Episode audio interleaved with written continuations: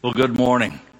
It's great to see all of you this morning. If there are any fifth grade and under left up here, you're welcome to go on downstairs. I know several of them went straight down this morning to work on their practice for bells and for the choir that'll be singing in the weeks leading up to Christmas next month. And so it's great to have them downstairs working away. The rest of us, I want us to turn in our Bible to Matthew chapter 15, the Gospel of Matthew, the first book in the New Testament. Matthew chapter 15, verse 21, as we continue in this series, Real Life Facing Off with the Giants. In fact, we only have one more week left in the series. Next week, we'll wrap that up, and then we'll begin a brand new series for December and January, and we're really excited about that. Those of you that are watching online, I want you to do me a favor and grab a pencil right now if you don't have something to write with, or uh, use your phone and hold on to that for a second. One of the things that I appreciate, it's always great to see you guys in the room. And the thing that I love about being able to preach on the weekends with you is to see the look on your face. I like to see you get a good 25 minutes rest. Those of you that close your eyes and doze off, I really do. If that's the only rest you get, I want to make sure it's good. So I'll try to keep an even voice and keep it soothing and calm today. But for those of you who are awake and who engage in what we're learning in Scripture, it's really exciting to see the response on your face and to see how you're taking all of that in. And I, and I miss that with those that are online. I'm grateful for our online presence that you can watch during the week or you can join us right now in your home. But I miss that connection. So here's what I want you to do I want you to write down this phone number and I want you to text me. Now, last night I brought my phone up here and it ended up distracting me because it kept buzzing. But I want you to write down my number and I want you to send me either a smiley face. If you send me a frowny face, I'm going to call you out. But you send me your questions, your thoughts as you listen today, and let's have that connection at least that way. Um, I don't want to have to look at Facebook later today, so please just uh, just do this for me on my phone 812 595 0250. Now, my wife about died last night when I gave out my phone number, but it's never been a secret, and it's sure not a secret now. So 812 595 0250. And I do. I do want to hear from you, and I will respond as quick as I can after we're finished today. Well, in Matthew chapter 15, and also in Mark's gospel, the seventh chapter, we see an obscure account of a woman who comes to Jesus for help. Now, this account is so obscure that that's why I chose it today. It's one that I've never preached through, but it is one that holds great insight to this giant that we're going to look at today. This giant of insecurity, this, this giant of feeling like we never measure up, that we aren't good enough for whatever reason. And the reason why this is so obscure isn't that the woman comes to Jesus for help. There's all kinds of accounts of that in the New Testament. But what's so obscure about it is Jesus seems to call her a dog. He seems to refer to her as a dog. But as we're going to see, Jesus takes us in a, in a, in a direction that reveals several truths about this giant, but but even more so, the truth about His grace and His love for each one of us, no matter the circumstances of our past or our present condition. So let's read the account and then let's break it down together this morning. Matthew chapter 15, beginning in verse 21 leaving that place. Now, Jesus was always moving from one location to another, and this is important that Jesus was leaving one place and he was going to another. I want you to remember that. Leaving that place, Jesus withdrew to the region of Tyre and Sidon.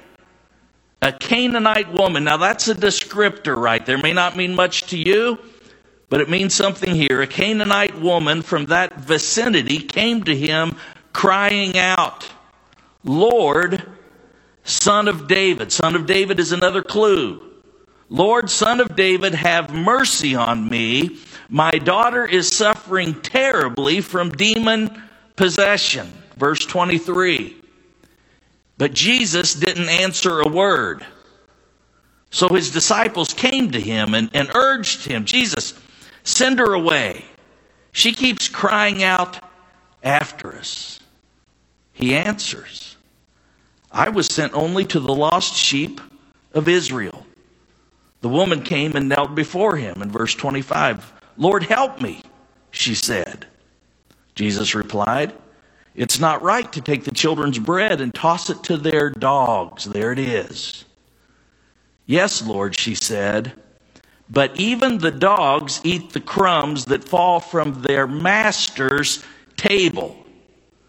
Then Jesus answered, Woman, you have great faith. Your request is granted. And her daughter was healed from that very hour. Now, it's no coincidence. It's no coincidence that this account follows a teaching by Jesus to the Pharisees and the scribes, a teaching to his own disciples that were right there watching. If you look earlier in chapter 15 of Matthew, you'll see that Jesus was engaging the religious of his day. And they were addressing this issue of who was worthy, who was good enough to come to the temple, who could approach God in worship. And they were discussing about the foods that they ate and the foods that they don't eat and the things that, that make them so unclean on the outside. And Jesus teaches there that what matters is on the inside, not what's on the outside. Remember, what comes out of us is truly what's inside of us. And so Jesus had just affirmed this principle that, that moral impurity before God doesn't come as a result on what's, of what's on the outside, but what's on the inside. And then he demonstrates this principle by the way he engages a mother in need. And the first thing that Jesus addresses about this giant of unworthiness is the truth underneath that feeling of unworthiness. I want you to circle that word feeling, whether you just filled in the blank on your outline or maybe you're keeping a journal. Uh, one good friend last night texted me the notes that they were taking at home. Taking notes helps us to remember things, to be able to go back and solidify them in our mind.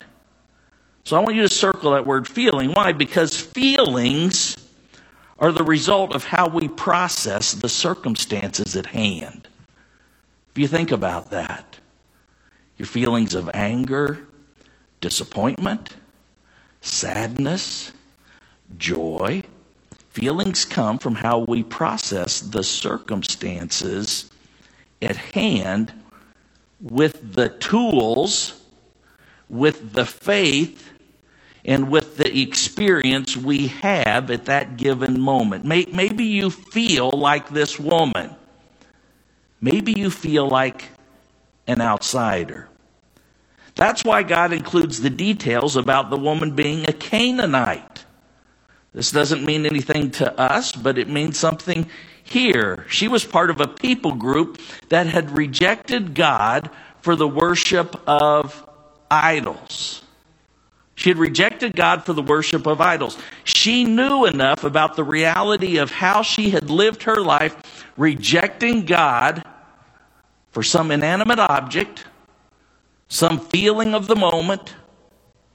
She knew enough about the reality of a life lived of rejecting God to know that this opened her and her family up to all sorts of evil and terrible things. Matthew's specific in verse 22 to tell us that the child was suffering terribly. Now, other accounts in the Bible of demonic affliction give us a picture of what this little girl's suffering may have been like. We're told of one man who lived as a maniac among the tombs. In fact, that's so unique. I chose it for next week's subject on peace, as he will find peace. But his community tried to restrain him so, but he was so strong that he broke the chains and shackles into pieces. We think that cutting is something new that we do today, but cutting existed way back then, as he would cut himself with stones because of the emotional and the spiritual pain and deficit that he felt. We read of another man who had a son who was possessed by a spirit from childhood, a spirit that made the boy unable to speak. You remember him? The dad would watch him as his son would, would helplessly foam at the mouth, gnash at the teeth, be thrown down on the ground in an epileptic type of gesture. This demon would try to throw the boy into water to drown him or put him into fire to, to harm him. It may be that this poor woman watched her daughter suffered in some of these ways or, or maybe in other ways. But yet this mom heard the good news and it gave her hope, rumors that Jesus, the miracle working prophet, the son of David, the Messiah, was in a house not too far away. Now put yourself in her shoes. At first, I'm sure she hesitated to go. She had no place there. You, you heard the religious leaders earlier. The, the people like her have no place in Jesus' presence. She's a despised Gentile, a Canaanite. She didn't have any right to expect anything from him, but even so, she knew that no matter what the risk, she was willing to take it, even if it meant that she would be rejected. She had to go, hoping for mercy on her and her daughter. Verse 22 she comes to Jesus crying, Lord, son of David, have mercy on me. My daughter is suffering terribly from demon possession. And I want you to notice that what Jesus does next seems to validate those times in our lives, those feelings that we have in our lives when we feel unworthy, when we feel not good enough to be in His presence. Verse 23 Jesus did not answer a word. How many times have you cried out to Jesus in your time of need and been met with silence? Does it not? Does it not make you feel as if he doesn't care? Does it not make you feel as if you are so despised that he has not a place for you? Perhaps you were even taught that in a church that you grew up in. Perhaps you've been told that by your own family. You'll never be good enough. Lord, Son of David, now, here's what this mother didn't know. But you and I know because of her story and others in Scripture that we have at our fingertips to tell us everything that we need to know about God's character, Jesus' character. It may seem as if God's hoping to escape her notice. For whatever reason in your life, it may appear that, that you're the kind of person he doesn't have much to do with. But here is where Jesus goes first in his conversation with this mother. I want you to notice the circumstances of Jesus being in her town to begin with. Matthew 21 says, verse 21 says, Jesus left the area where he had been teaching and went to a different place. Mark says in his account, he went to a house in this community. Now, those of you who know history and those of you who know all about Jesus' ministry, you know this is the first time that he stepped outside of Jewish territory. Okay, so there's some significance here. You don't have to know that. But what I want you to know is that Jesus, while he was on this earth, was very much human as much as he was God. Jesus would often take his disciples and they would go off together to a quiet place, a solitary place. Why? Because that's what you do. After you have a big moment of teaching like Jesus had just had with the scribes and the Pharisees and the disciples right there watching, what's he do? He pulls them off to the side and he says, Hey guys, tell me your questions. Let's talk through this. Let's work through this.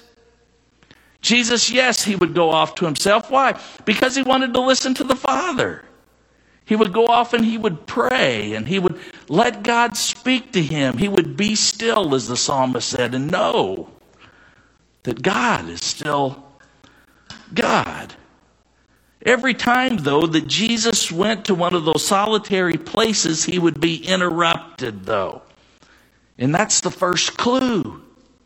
That's the benefit that we have from the written word, written word today.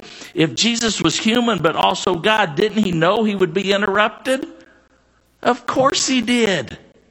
Of course he did. He wasn't going to hide. He was going to find. He knew that this woman would be there. He knew he had appointed this day long before she was born and wrote it down in his book. He was prepared for it. But let's just say you don't know this about God. Jesus doesn't make any assumptions, and so what he does next leads her to this next principle that we need to embrace when facing this giant. That is bringing my life into alignment with Jesus' grace and truth, the truth of his word, is the only thing that will defeat this giant. Now, there's some key words in that statement. It's not just knowing the truth, it's embracing it, it's engaging it. It is bringing my life into alignment with Jesus' grace and truth. Verse 23 Jesus is sitting there silently. But you know, I don't think the silence was directed at her. Have you ever thought about that? he wasn't ignoring her. It was another teaching opportunity for the disciples. What do you do? Wednesday nights, how many of you were here? We saw Adam Weaver, one of David's disciples, right? David's been working with him, training him, developing him. And so instead of David or, or, me or Brandon teaching on Wednesday night, what have you seen us do? We've been bringing some of these other young men along. And what do we do? We sit silently and we let them deliver what they have been taught, what they've been shown.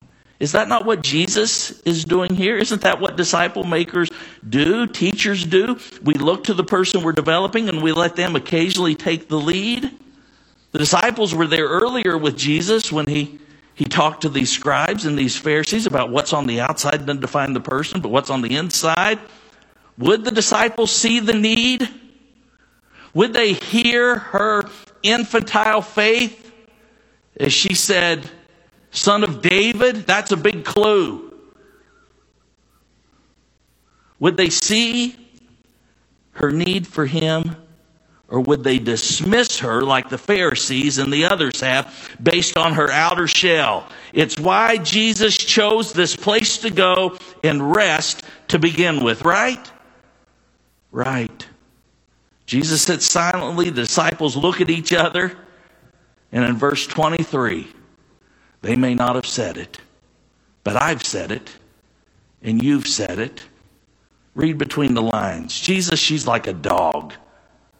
Let her deal with the consequences of her choices. You eat poop, you drink out of toilets. This is what happens, right, Jesus? Send her away. She keeps barking. She keeps crying out after us. She needs to take responsibility for her choices. How many times have I, in my young faith, said the same thing, maybe not out loud, but in my heart, for people who have given themselves over to homosexual acts, sex outside of marriage, drugs or alcohol, pornography. Those who continue to make bad choice after bad choice, cheating husbands and cheating wives, wayward teenagers who hurt their parents so, and then they show up at church down and out because of their choices. I've responded the same way as these young disciples have. I've looked at their outside instead of their deep need inside, their heart and their soul. Now, don't misunderstand me. Homosexuality, abortion, cheating, drug and alcohol abuse, they are all sinful choices. They are all sinful choices that dismiss God's plan and will for our lives. And these same choices, though, are what reveal the deep void inside of those outside of His grace and His love. Yes, Jesus was silent. Yes, He didn't answer. But He also didn't respond to the disciples' assessment either. Instead, he engages this mom. Look at verse 24. Jesus answered, I was sent only to the lost sheep of Israel. And that's true. And that's true. Jesus was sent to the Jews. Jesus was sent for the Jews to reconcile them back to God in their sinful self so that they could go into all the world teaching and preaching and baptizing. Jesus did not end his mission with the Jews. Jesus' mission was to the Gentile, to the Canaanites, the Greeks, the Romans, the Arabs, anyone who would call on his name. The Jewish people. But Jesus, but Jesus demonstrates for us a reality that we face today in the church. There are some today who believe that the church is only for those who trust and follow God, that, that people who are caught up in addiction, that those who have cheated on their spouses, those young people and old who have who've been tempted and have given in to homosexual acts. People who've cheated at their business, stolen from others, lived like hell been possessed by the demons that they've awakened through their choices. Some believe his church aren't for them, but his church is open to them. That they would find his grace and his mercy and his forgiveness.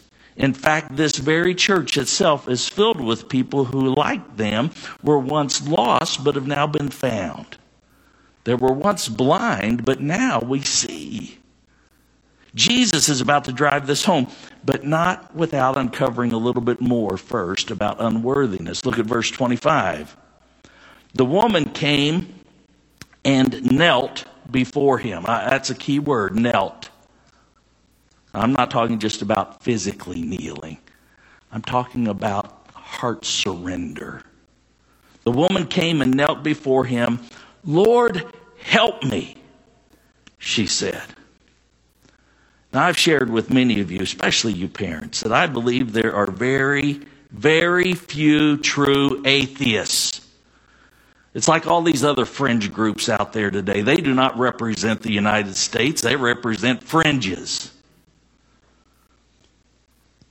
But I believe there are very few true atheists. Why? Well, because this has come up over and over with parents whose teenage or college age children shout out to them in anger, I don't believe in God. All they're doing is attacking you at what's most important to you. I don't believe there's a God. I'm not going to church to pretend to believe in Him. It's come up in discussions with spouses who married someone outside of the church, and you've been unable to convince them to surrender your, their life to Jesus Christ. And, and your spouse goes so far as to say, I don't believe in God. Now, from my experience, and granted, it's only 25 years of experience. But from my experience with these children and adults and spouses and your co-workers, is that the majority of them do believe in God. In fact, they're free to use his name all the time, most of them. But they do believe in God, they just don't want to accept him. And one of the reasons is, is they've had a bad experience with the church. They've had a bad experience with the church. And, and I used to, now 15 years ago, Bill Stone will tell you when I came here after having a bad experience with the church myself, I didn't have much good to say about the bride of Christ. Luckily, I've been set straight that those that offended me in the past, all that was was a reflection of them. It was not a reflection of Christ and his church. But some of us, some who, some of you who say that you're atheist, if you're really honest, if you're really honest, it's something in the past that's hurt you. And so you think by rejecting Jesus, by rejecting the church, that that frees you of that hurt. The second reason is that for many, God did not meet their expectations. And so they believe by denying him, they don't have to bow down to his expectations of them of themselves. To acknowledge that there is a God other than them. That there's one true and living God. Nonetheless, this woman confronted the giant head on when she not only came to Jesus, even though she felt unworthy, but she also bowed down to him. She knelt before him with her plea. You see, despite what she had witnessed from the disciples just then, who in their immaturity wanted to turn her away. Despite the cultural things she had heard and lived in all of her life, denying the God of the Bible, living in a land where idol worship was rampant, what did she do? She bowed down to him. She laid her life and the life of her child at his feet. And I just want to ask you, those of you who maybe feel unworthy today or not good enough today, have you done the same? Are you willing to do the same? When you have felt most unworthy, either by your own standards or by the world around you, have you, will you kneel before the living God and surrender to what He has to say? Not what you think He says or what someone else has told you, but what His Word, the Bible, has to say. That's what this woman does. She wants His, God's response. Verse 26, Jesus again addresses the disciples and the woman when He says, it's not right to take the children's bread and toss it to their dogs. And there he is. He's calling her a dog, right? No. No. I detect a bit of sarcasm in his voice. Haven't you done that when you're in a situation with people that you're trying to teach? People who look at themselves a certain way. I once met with a man who confessed to me his homosexuality. And, and the first thing he said was, I'm sure you've heard this about me. And I said, Well, I've heard what other people have to say, but I'm here to, to hear what you have to say. And he went on and he said, I've, I've had these desires ever since I was young. And he said, In the past, I've acted on them. He said, But I, I don't want to act on them. He said, I, You can call yourself whatever you want to call yourself. I, I call you the person who's seeking out God's help right now. I later baptized him. It's not right to take the children's bread and toss it to the dogs. Isn't that the way the disciples had treated her? Send her away. She's barking after us like a dog. Isn't that the way that she and the other Canaanites were living? Weren't they living like dogs? They wanted help, but they were unwilling to worship the one who, who makes all things possible. Yes, I know scholars pack this section with a lot of symbolism. Going back to the Jews, again, the children of Israel, and, and, and uh, uh, Isaiah says that he's the bread of life. And, and so this is a play on all of that. Yes, yes, but I, I think there's more because I think the word was written for you and me who don't have all of that. And I think it's obvious here. Jesus, Jesus is doing what he does to all of us with his word.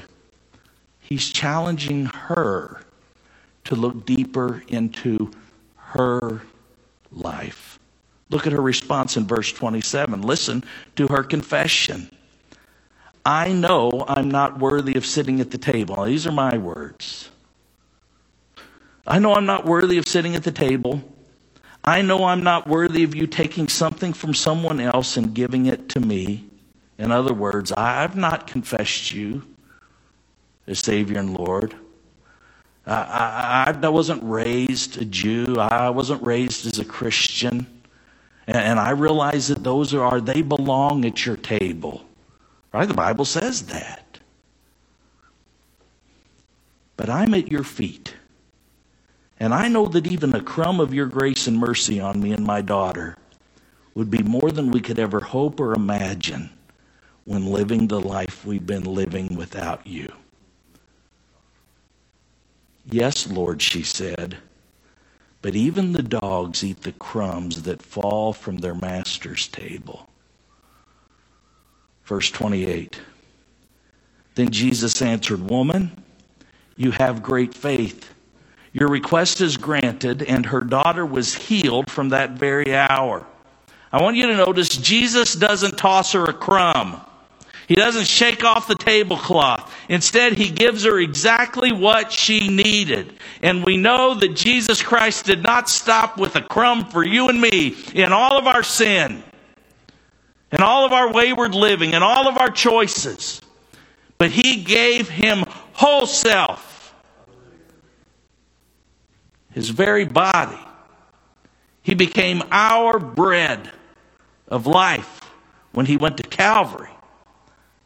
For God so loved the Jew and the Greek and the Gentile and the cheater and the abuser and the liar and the homosexual and the murderer that he gave his one and only Son, that whoever believes in him wouldn't perish, but have eternal life. Now, there's one last thing that I see from this encounter. And it's perhaps the most important thing for you that are listening today or those of you in this room. And that is too much is at stake to walk away from Jesus. Too much. Too much is at stake to walk away from Jesus. Think about it. There are plenty of reasons this woman could have walked away that day. The disciples certainly weren't interested in her. Maybe you felt the same at times that followers of Jesus aren't any different than the world, and sometimes immature Christians aren't, and we need to do better. But that's not a reflection of Jesus, that's a reflection of them. She could have stayed at home. She could have stayed at home. And many will today. Many will stay at home and never have the encounter at all with Jesus. But in desperation, she came.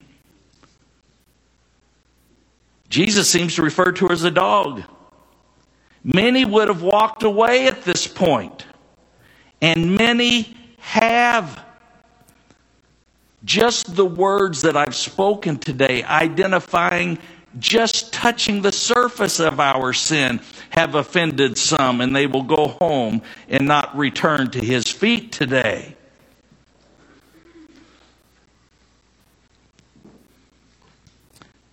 Sinners don't be like being sinners don't like being called sinners. I know I don't. That's exactly what I am outside of Jesus Christ. We like to say we're all good people, we just don't go to church. We're good people, we're good Catholics. Heaven is, is for good people. I, I don't need to be baptized. I don't need to, to come before men and surrender to Him. But when this woman knelt at his feet in faith, listen, when she stayed, when she stayed, she heard from Jesus his description of her and what mattered most. Woman, you, you have amazing, you have great, great faith. Those of you present this weekend and watching online, there's too much at stake. There's too much at stake to walk away from Jesus Christ. And there's only one way to conquer the giant of not feeling good enough or worthy enough, and that's to come to Him right now. It's to come to Him right now. He's made the first move. It's no mistake. It's no mistake that He's come to your region. It's no mistake that he's come to your home. It's no mistake that he is right here inhabiting the praise of the people who love him. It's no mistake that you are here. So, what do you say? Will you come? Will you come and receive his grace and his love? Father, thank you for coming to our rescue in Jesus Christ. Thank you for loving us. Even when we were unlovable, even when we were as dogs, drinking toilet water and eating our own waste. Father, you offer so much more. You offer us love and grace and, and forgiveness. Oh, some of us say we don't need forgiveness. We were made this way, or, or it's, it's, it's only a choice. Oh, but it's so much more to you who died for us. There's so many things, Father, that we're doing in our lives today that that, oh, it may not be a physical demon like this little girl was possessed with, but we have opened up ourselves to all kinds of vile things. So many things, Father, that right now battle against us for our soul. Father, I pray, I pray that if I've misspoken today or if my words have come out different than you intended, that Lord, that Lord, your spirit would reach out. You're the one who calls people anyway. I pray that, Lord, they would surrender to you today and that they would find what this woman found healing, a Savior, and a Lord. Amen. If that's you this weekend, text me now. If that's you in this room, I want you to come as we stand and sing together.